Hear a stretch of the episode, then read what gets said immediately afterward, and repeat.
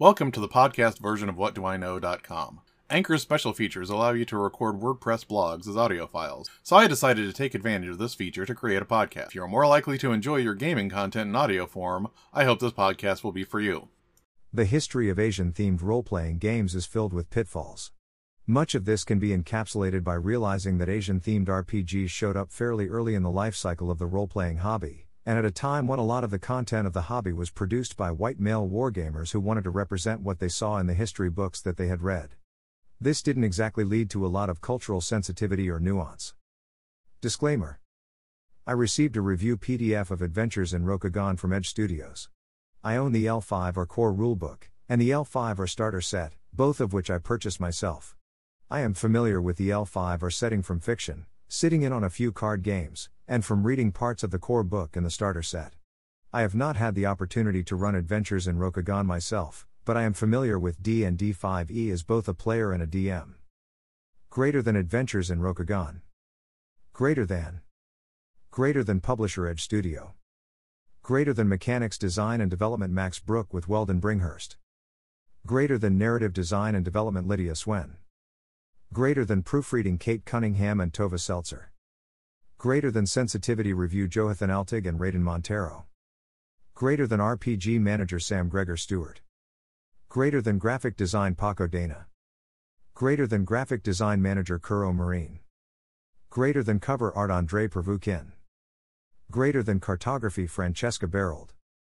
Greater than interior art Pyotr Zakowski, Asep Arianto, Imada Wan, Francesca Barold, Helga C. Balzer, Lucas Banas, Max Bidulenko, Cassandre Bolin, Marius Boda, Chris Burdett, Shiba Biodamai, Manuel Calderon, Sergio Camarena, Mike Caprati, Joshua Carlos, Billy Christian, Calvin Chua, Brent Chumley, Conceptopolis, Moro Dalbo, John Anthony Di Giovanni, Nayla Deal, Stanislav Kolenko, John Donahue, Derek Edgel, Shen Fei, Tony Foti, Anthony Francisco, Felipe Gauna, Diego Gisbert Urentz, Kevin Goki, Gong Studios, Brock Grossman, Matt Hansen, Lin Shang, Erlian Hubert, Amelie Hutt, Jaibi Joseph, Shen K, Daria Klibnikova, Mu Young Kim, Matthias Kolrose, Pavel Kolomyayets, Ali Lawson, Damian Mamalidi, Antonio Jose Manzanito, Francisco Martin, Diana Martinez, Jorge Matar, Marcel Mercado, Thomas Muir, Reiko Murakami,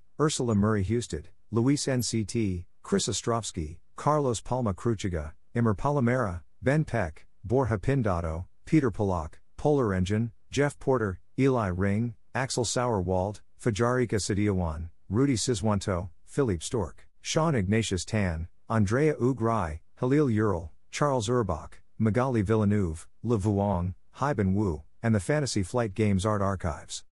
Greater than Art Director Antonio Maines. Greater than Development Manager Luis E. Sanchez. Greater than Editorial Manager Stephen Bogard. Greater than Head of Studio Gilles Garnier. A brief rumination on Asian themed RPGs. TSR's Tour setting can be very instructive in tracking a multitude of missteps. While trying to present a fantasy Asian setting and including multiple versions of China and Japan, as well as fantasy versions of Korea, Tibet, and even India, some of the core classes were inspired almost exclusively from Japanese stereotypes, meaning it was close enough to use samurai, ninja, sohei, shukenja, and yakuza in any of the Asian analog cultures presented. There are sections of rulebooks dedicated to tracking family inheritance for purposes of titles and authority, as well as strict rules for tracking honor that made alignment feel like a natural and flexible character trait. In perhaps the most brutal of all the rules tied to honor, if your honor score dropped to a negative number, your family members would automatically hunt you down and kill you if you didn't take care of the problem yourself. It's also telling that in a game where many designers assumed that the fantasy world of D&D would behave exactly like the medieval societies they read about in their favorite sources, none of this level of tracking family or reputation was needed for regular D&D. There were no automatic triggers for society and your family to turn against your character for all time. Going into the 90s, there was a bit of a shift in mindset toward Asian themed settings and games.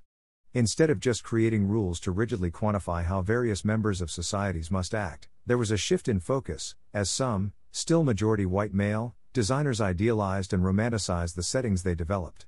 Instead of thinking that those European settings where designers didn't add in strict rules about honor and succession were the baseline, these designers went a bit further, assuming that those settings were all about hypocrites that never believed what they said, but that the fantasy Asian worlds they created were populated by true believers. If only everyone could adhere to these notions of honor and perfection, everybody would be better off. Which increasingly led not only to stereotypes but also to fetishization. When worlds collide. One aspect of the purchase of TSR by Wizards of the Coast that is often missed is that due to the third party brokering of Five Rings Publishing, that company also fell under WotC's umbrella for a while. This led to WotC publishing a third edition rulebook that shifted D&D's Asian setting focus from Kara-Tur to Rokugan, the setting of the Legend of the Five Rings properties, which by now consisted of the original collectible card game and a role-playing game. There are still a lot of problems in the third edition implementation of the rules, although with Rokugan's more focused setting being a pastiche of Japanese tropes, at least the problem of making Japanese inspired classes primary in fantasy China or India fell away. Rokugan in this era still carried with it a lot of fetishized elements. It also had many issues with using names and terminology that lacked accuracy, claiming elements of Chinese, Korean, and South Asian folklore as part of Rokugan while still presenting the setting as being based on Japan, focusing on very rigid definitions of honor and right action, and really leaning into the seductive, duplicitous Asian woman trope. Worlds Asunder. Eventually, the Legend of the Five Rings property was no longer under WotC's umbrella. The IP was purchased by Fantasy Flight in recent years, which led to the development of a new card game. Fantasy Flight tried to fix some of the past issues in the setting. There were more women in roles other than as provocateurs or seductresses. There were queer romances. Where Rokugan showed influences from other cultures beyond Japan, more detail was given on the surrounding nations and where that influence came into the Rokugan proper. The setting was rebooted so that the major events of the previous card game weren't presupposed, and some characters could be replaced with re envisioned versions. It created a recognizable setting with the same factions and many of the same personalities, but with room to rewrite the past. Roles to play. Eventually, Fantasy Flight produced their own version of the L5R RPG. Mechanically, the symbol based dice resolution focused on characters choosing between succeeding, but potentially having some kind of slip of the mask or outburst or having a lesser chance at succeeding at various tasks. From a mechanical standpoint, it created interesting choices in the game. Mechanically, characters would track their honor, glory, and status. They would also track their ninjo, desire, and giri, duty. Effectively, this meant that sometimes a character might do something that conflicts with their duty, because they have chosen a desire to pursue, and failing to balance desire and duty might result in a loss of honor, glory, or status, depending on the context of the situation. It built in a reason for characters to have inner conflict as they pursued their goals and executed their duties. This did make characters feel more like people, rather than props that are battered by the rigid expectations of a stereotypically bordered setting, but it still played with concepts that felt like they were made to be intentionally inscrutable. Honor is something Asian settings often throw around, without examining what the word means, or realizing that it means different things in different contexts. Even using ninjo and giri instead of just desire and duty felt like it was othering the concepts that went into humanizing characters in the setting.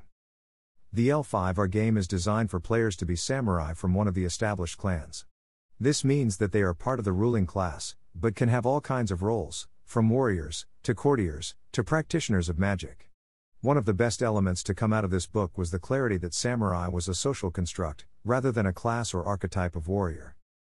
Given the game's assumptions, your character's stats are often based on picking a clan, a family, and a specific school within that family that is known for training people for a particular role. What each clan and family is good at, and what they control in the empire, is important.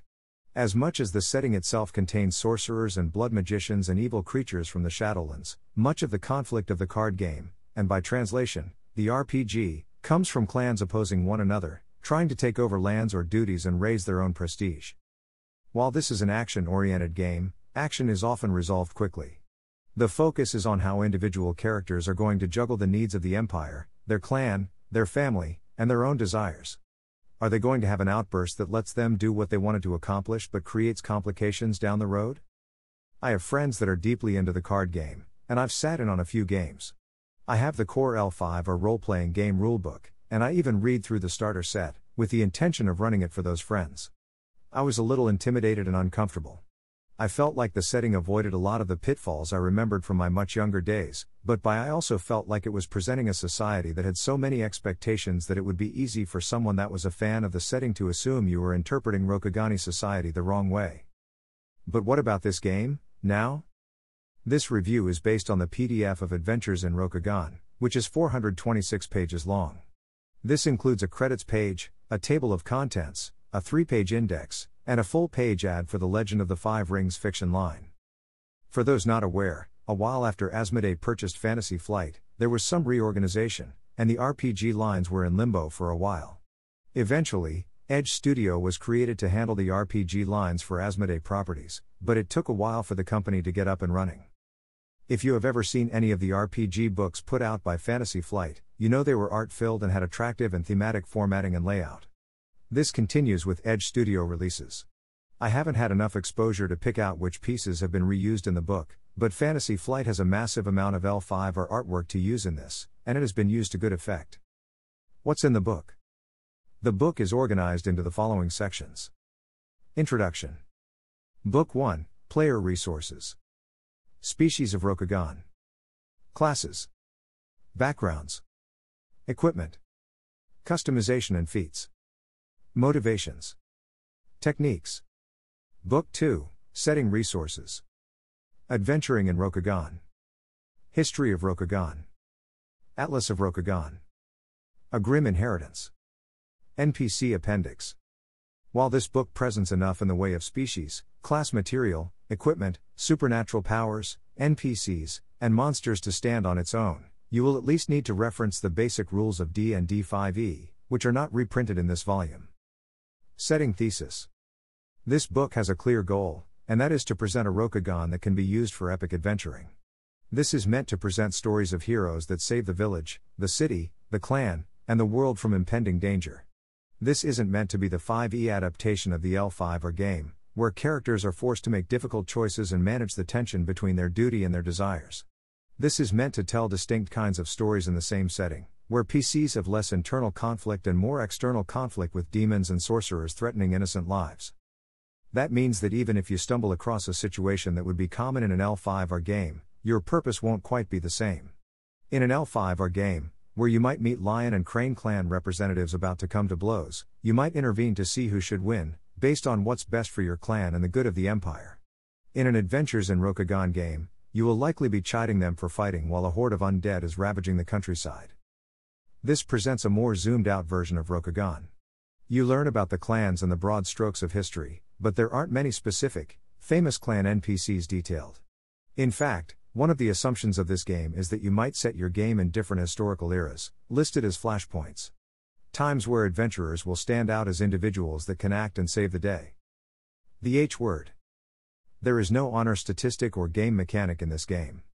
The word honor only appears around a dozen times in the entire book. In most cases, it is used as an adjective, such as when discussing clan honor guards, or when discussing how spirits, the dead, or the gods are honored. The one traditional use of the word honor is actually in the ad at the back of the book for the L5R fiction line. Content notices and inspiration. The introduction addresses some of the ongoing issues with adapting a fictional version of an Asian setting to games. As I mentioned above, the L5R setting at its inception pulled in some other Asian influences beyond Japan, but presented itself as a fictionalized, fantasy Japan. This can easily come across as dismissive of other cultures by intimating that those distinctions don't matter. In this case, the inspiration section clearly explains that other cultures contributed to the look and feel of Rokugan. In addition to these inspirations, there is a list of things that DMs should do to run the game conscientiously. Humanize your characters and avoid perpetuating harmful Asian stereotypes. Don't make up Asian sounding words. Don't use suicide as a game element. Be careful when using religious content mirroring real world religions. Be mindful of what to introduce and ask other players their opinions. Don't explain someone's culture to them. Understand that you may mess up, and actively research when you make mistakes. Commit to growth. At the end of the section on committing to growth, there is an acknowledgement that Edge Studio may still make mistakes in presenting material and that they want people that find objectionable material in their products to contact them. As a white person that has spent most of my life in the Midwest, and none of my life outside of the United States, I can't absolve anyone of any mistakes they have made in the past. It's not within my purview to do this. I will say, as someone that is interested in the subject matter, may wish to run the game, and has been uncomfortable with similar material in the past, this has a different, more intentional feel to it. Player facing material. The first item on the agenda in our player facing material is species, and this will highlight the different focus that Adventures in Rokugan has compared to the L5R RPG. In addition to human characters, you can opt to play Naga, Nezumi, Mazoku, Spectre, Tengu, Yokai, and unique existence characters. Each one of these other species has some built in hooks for why they would be adventuring. The Naga, snake people, might be interested in the awakening of ancient magic, while the Nezumi, rat people, are often allied to humans fighting against creatures from the Shadowlands. The Mazoku, demons, are often sent after spirits or monsters that have escaped the afterlife, and specters might be the thing escaping the afterlife to finish a task. Tengu, bird people, often serve as messengers of higher powers, and animal yokai, animal shapeshifters, often get caught up with humans due to curiosity or pranks. The unique existence species is just that a custom built being that is unique, such as a dragon reincarnated as a human to complete a task. All the non human species can appear human, with many of them having special abilities that reset either on a short or long rest, or on a long rest. All the species use the post Tasha's ability score assumption of freely assigning ability score bonuses.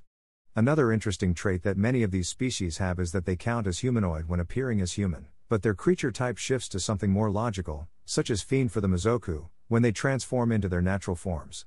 Another interesting shift from the more recent D&D ancestry design is that the difficulty of various abilities is set at 12 plus proficiency bonus, instead of 8 plus ability score bonus plus proficiency bonus.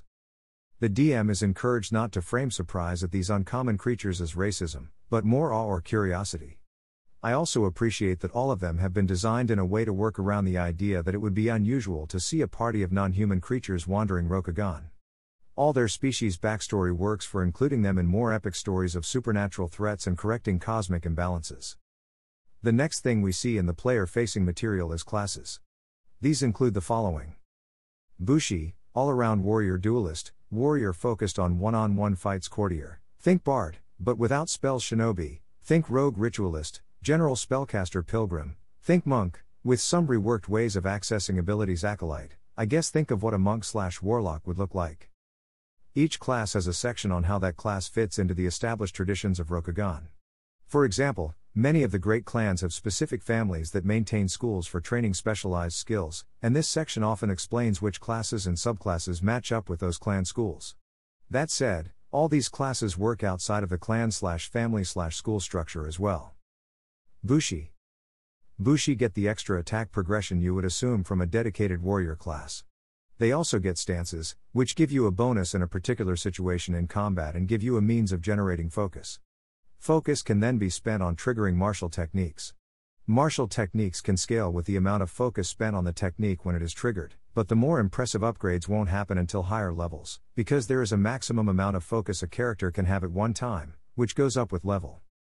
Martial techniques might allow you to do things like attacking an area instead of an individual opponent, and upgrading that technique might change your range from reach to 10 feet or even 15 feet when you can spend more focus on it.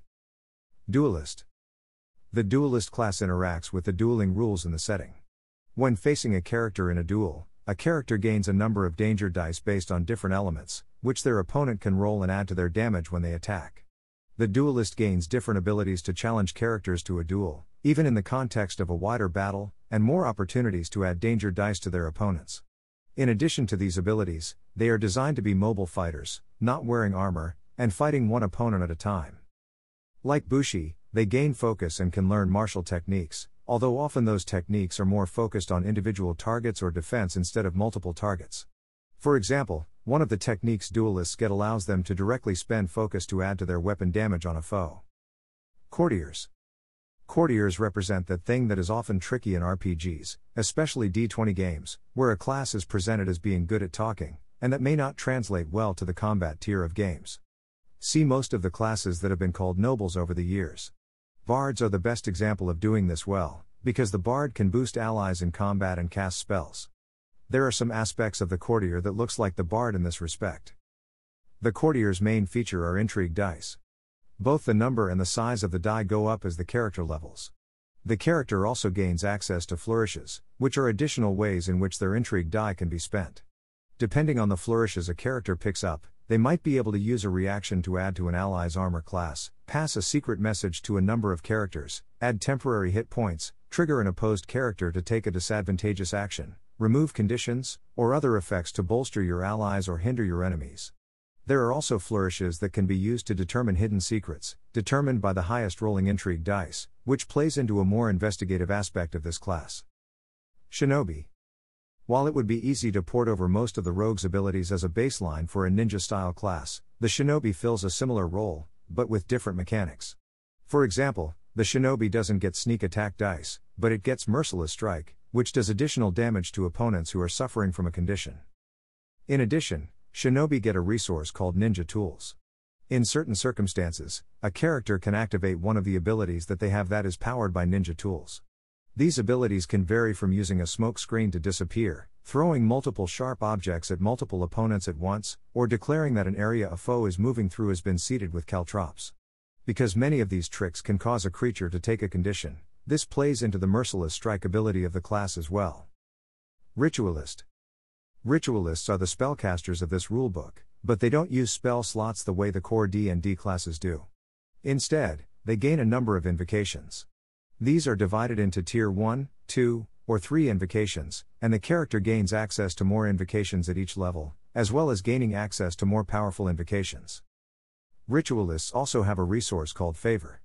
Favor is how well the spirits regard the ritualist, to allow the ritualist to call upon them to invoke a supernatural ability. While you can regain favor with a long rest, not unlike spell slots, you can also spend 4 hours at a shrine to gain favor as you perform certain rites. Much like focus, you can enhance an invocation by spending more favor on it than the base amount needed to trigger the ability. In the case of invocations, this also means changing casting times, as some invocations at their base level take much longer than a combat round to cast. Some invocations grant additional favor to the ritualist when cast under certain circumstances, like elemental invocations being triggered at a site favorable to that element, but those extra points of favor can only be used to enhance the effects of the invocation being triggered. Pilgrim Pilgrims are somewhat similar to the core D&D monk, in that they are characters that can harness internal spiritual energy through unarmed strikes and the manifestation of various powers, but the pilgrim does so in a much different way than the monk.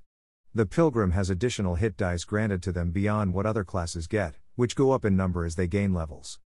The character spends hit dice to trigger different externalizations, abilities fueled by the inner strength of the pilgrim. In addition to spending hit dice to trigger externalizations, the pilgrim also tracks where they are aligned on a chart of yin versus yang. The yin extreme increases healing abilities, while the yang extreme increases damage potential. Remaining balanced can benefit your saves and perception. Taking different subclasses within the pilgrim class can grant a character access to different spells found in the 5ESRD. By spending hit dice, they may trigger spells from different spell lists that may connect to nature, learn charms and the ability to raise the newly dead, or see through lies, hold opponents, or counterspell magic. Acolyte The Acolyte is described as the mortal agent of immortal causes. They are characters that channel energy from powerful beings beyond the mortal world. This plays with inspiration in unique ways, in that a long rest restores inspiration, and inspiration can be spent to do things like regaining the use of class abilities. Depending on what subclass you take, you gain tattoos or brands, which both function in a comparable manner. The tattoo or brand gives you a limited ability, although tattoos also have expanded abilities that you can take as embellishments rather than gaining a new tattoo. Shadow brands are less wide open when it comes to learning them, but they also can be upgraded in favor of gaining a brand you didn't previously have. Other player facing material. There are more customizations that can be achieved through both backgrounds and feats. For example, there are backgrounds that are specific to the Crab Clan, and there are Crab Clan feats. There is a background for Naga characters and an additional feat that can modify their abilities. Awakened armor and weapons as well as charms make up some of the unique equipment in Rokugan. Instead of finding new magic weapons or armor, there are charts that detail specific events under which a weapon or armor might awaken, transforming it into an item with spiritual power. Charms are items that are broken up into three ranks of increasing power. Characters can often find lower powered charms at various shrines, but the most powerful are only given out as narrative awards. Backgrounds don't include the standard traits, bonds, flaws, and ideals. Instead, that's covered in the motivations section, where a character picks two motivations from the broader categories of bonds, desires, duties, fears, ideals, and regrets. While this section gives examples of all these categories, the examples are broad enough to leave room to tailor the motivation to the character but pointed enough to give a player direction. There is also a chart explaining how a GM might bring two motivations into conflict to add that as an aspect of the campaign story. Techniques is the broad category that details martial techniques and invocations, both powered by scalable resources. This section also introduces new areas of effect, slam, sweep, and wave, and new conditions, bleeding, disoriented, distracted, maimed, marked for death, provoked, and weakened. Most of the new areas of effect are like existing ones, but they are only considered to be 5 feet high. The new conditions are a bit more fiddly than the existing conditions. For example, bleeding causes a character to take ongoing damage until they regain hit points, distracted causes a character to have a minus 2 penalty to armor class, and maimed causes a character to have disadvantage on dexterity saves and minus 10 feet to movement. Marked for death sounds extremely dramatic, but it's essentially converting something like a warlock's hex or a ranger's hunter's mark into a condition. DM facing resources. A big part of this involves explaining what Rokugan is, its history, and its regions. The history section is about 12 pages long, and while it provides some date ranges, it doesn't provide a highly detailed timeline. It summarizes things in broad strokes, and for each major epic it describes, it details an adventure flashpoint, which is a suggestion for what adventurers would be doing in this time. The Atlas of Rokugan takes a tour of the various lands of the setting.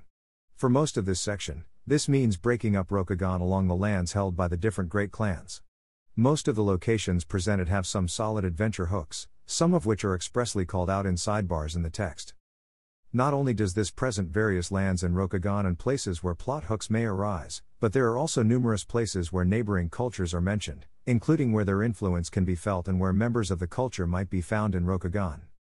To summarize for anyone that isn't familiar with the setting, in a strangely Greek inspired creation myth, the god of the moon ate all of his children except one, who was protected by his wife, the goddess of the sun. Eventually, that son freed his siblings, but all fell to Rokugan as powerful beings now tied to mortal life. One sibling fell through the earth into the underworld. Each sibling had a particular talent, and each sibling founded one of the great clans. The strengths of the great clans are usually tied to the strengths of the original founder. Because he was upset that his siblings did not look for him in the underworld, the sibling that fell there led an army of monsters to the mortal realm, creating a place now known as the Shadowlands, where undead and fiends constantly attempt to escape from in order to cause havoc in Rokugan. The example adventure, A Grim Inheritance, is an adaptation of the L5R Adventure Mask of the Oni, but its theme works very well within the paradigm in which Adventures in Rokugan wishes to operate. The Crab Clan is the clan that watches on the wall leading into the Shadowland, guarding the rest of Rokugan against incursion. In this adventure, a young samurai who was scouting into the Shadowlands has gone missing, and his mother hires adventurers to find him. Not only is this an effective way of framing Rokugan from the standpoint of adventurers, but it's also a great introduction to some thematic elements of the setting in the form of the Crab Clan and venturing into the Shadowlands on a mission. I especially like the NPC appendix. It mentions using some of the stat blocks from the 5ESRD, but it also presents some new stat blocks. What is noteworthy about this appendix, however, is that there are a number of simple templates that can be applied to tailor a stat block into a more specific type of NPC. For example, there are templates for the various non human PC species, templates for different clans, and templates for distinct roles, like investigator or socialite. Most of these grant a single special ability to add to the stat block, although you can easily tack multiple templates onto a character, if you wanted to make a Crane Clan investigator, for example. Another aspect of this appendix that I like is that the new NPC stat blocks that they present have a chart with motivations that make sense for that type of NPC. This also contains my favorite joke in the book, i.e., the motivations for the undead NPC stat block presented. Final thoughts. I've been interested in Rokugan since I first encountered it, but I've had several hurdles to my enjoyment of the setting. There were some restrictive ideas that constrained individuality and felt like they lent themselves to a narrow interpretation of how to present the setting the right way. That means I spent a lot of time being both fascinated and a little wary of engaging with the setting. This book is so much more approachable than any version of Rokugan I've seen. The core elements that make the setting unique are all present, but the paradigm of what players are doing has been shifted in a manner that makes it easier to engage the setting without some of the negative aspects. It also does something I think is particularly important while converting the setting to D&D 5e. It doesn't make this book the 5e OGL version of Legend of the Five Rings, it creates a game setting that exists in the Rokugan setting that is more properly aligned with the heroic adventuring of D&D. I'm glad that the book starts off with a discussion of safety and respect, and I can't say if they got everything right, but I can say that it feels more thoughtful to me than many other RPGs that deal with similar subjects. One of the ways I normally gauge if a publisher gets the 5e OGL is if they can crawl inside of it and twist it around in a manner that makes it do something different than it does for core D&D, while still understanding the current design zeitgeist of the game. While this uses less of the current design tech of per proficiency bonus abilities, species design and class design doesn't feel rigidly locked to what 2014's options look like. The shifting creature types on species and the flowing class currencies of the various classes feel fresh and engaging. I do think those fresh options can be a little bit of a blessing and a curse. Unlike the core 5e rules, I don't think you have as many simple classes. The ebb and flow of currencies and states of being are going to take a little bit more rules knowledge than just tracking hit points and ways to hit things harder, even though some of those abilities are, indeed, ways to hit things harder. Future wishes. I would love to see a longer campaign style adventure in this setting.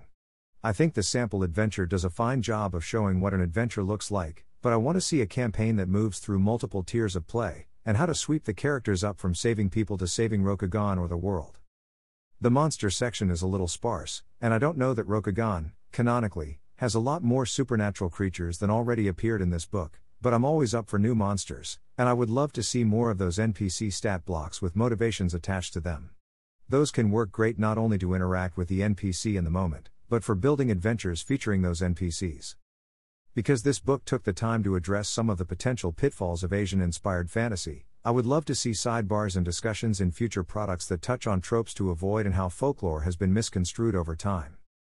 Beyond just the concept of adventures in Rokugan, I would love to see a little more of the discussion we got about Asian stereotypes and respectful playing in the core L5R books, potentially with some sidebars on how to deal with things like desire and duty in a manner that feels ripe for player conflict, without robbing characters of some degree of freedom and personality. I would also love to see the core game work around using terms that may be more nuanced than the game affords them to be, and away from the long term catch all honor stereotypes. I'm really looking forward to seeing more from this line and seeing where Rokugan goes in the future. Thank you for listening. If you want to see more of my work, you can find me at gnomestew.com with other fine gnome contributors, at my blog located at whatdoiknowjr.com, and at whatdoiknowjr on Twitter.